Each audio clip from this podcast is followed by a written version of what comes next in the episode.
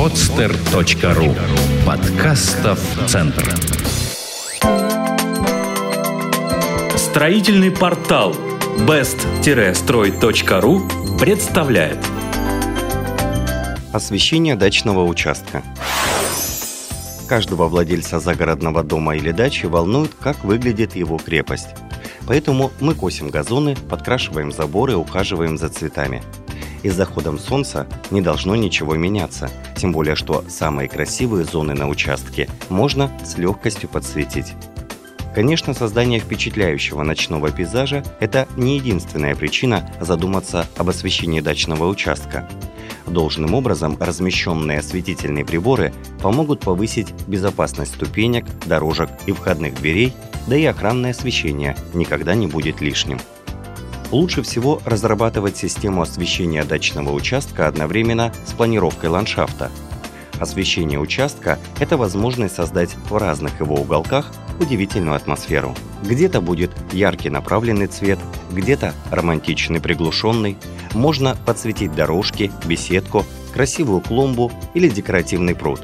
Это уж зависит исключительно от пожеланий владельца. Только после этого можно приступать к проектировке системы освещения, подбирать и устанавливать светильники. В противном случае можно сделать немало ошибок, исправить которые будет непросто. Только представьте, как можно прокладывать кабель под уже готовыми дорожками или в уже посаженной клумбе. Виды освещения дачного участка. Охранное освещение.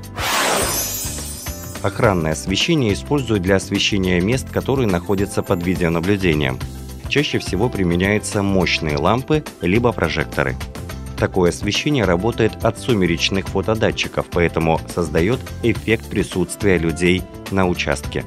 При работе в автономном режиме устройство не нуждается в постоянном внимании со стороны владельца. Функциональное освещение. Основная цель такого освещения – обеспечить владельцам комфортное передвижение по участку.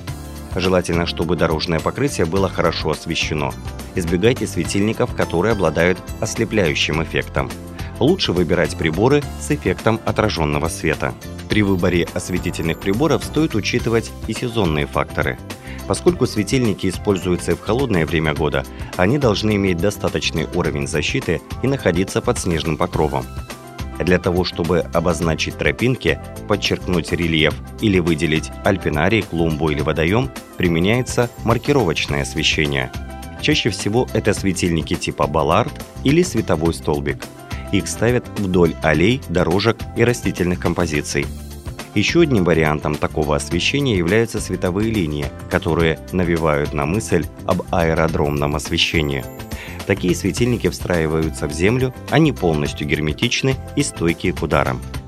Архитектурная подсветка. Самый простой прием освещения – это архитектурная подсветка. При этом используется общее заливающее освещение, а образ объекта максимально подобен тому, что мы видим при свете дня. Более сложный прием – это выделение световых акцентов – оригинальных архитектурных элементов, либо рисунков на стене дома, чтобы подчеркнуть его оригинальность и индивидуальность. Декоративное освещение. Его искусство состоит в том, чтобы красивые участки осветить ярко, а неинтересные и обыденные оставить неосвещенными.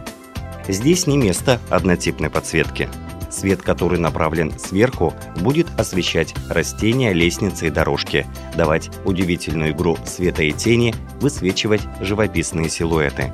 Но не стоит переусердствовать. Свет в избытке лишит природу загадочности.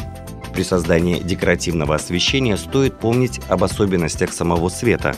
Он может быть холодным или излучать тепло. Например, туя прекрасно выглядит в лучах теплого света, а вот ели лучше подсвечивать холодными оттенками. Чтобы добиться максимального эффекта, нужно понимать основные свойства растений – текстуру ствола, ветвление, сезонный цвет, густоту кроны.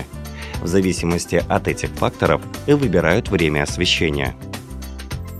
Праздничное освещение – В него входит нарядная подсветка фасада дома, деревьев, альпинариев, водоемов и прочих элементов вашего приусадебного участка при проведении торжеств и праздников.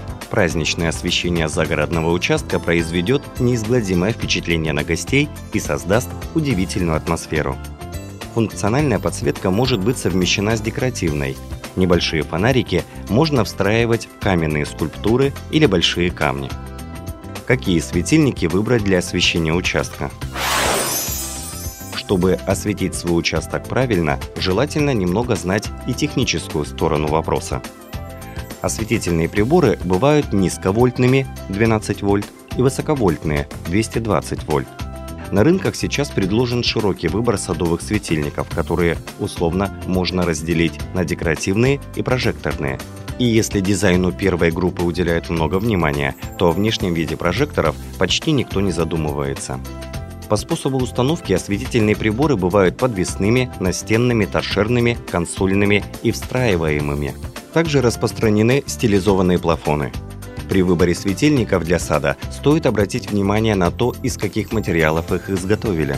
А зачастую в основе каркасов и опор лежит нержавеющая сталь или алюминиевый сплав. Плафоны производят из термостойкого стекла, полиметилметакрилата или матового прозрачного поликарбоната. Устройство системы освещения участка – Прежде чем приступать к монтажу системы освещения, нужно тщательно подготовить внешнюю электрическую цепь. Питание внешнего осветительного оборудования может осуществляться от распределительного щита.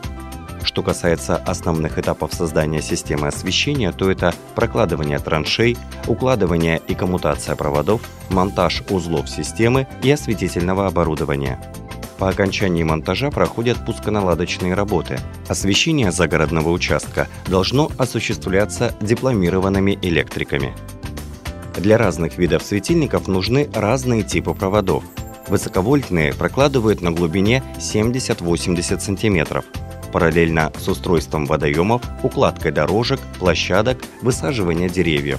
Для таких светильников должны быть заранее спланированы места установки – если ландшафт уже готов и разрушать его не хочется, можно проложить низковольтные кабели. Их не закапывают глубоко, а просто слегка углубляют в землю под верхний слой травы. Данный тип подсветки хорошо подходит для освещения растительности в саду, который полностью не сформирован. По мере роста деревьев положение подсветки нужно будет корректировать, менять место расположения светильников. При установке системы освещения хорошим выбором станет разбивка ее на отдельные контуры.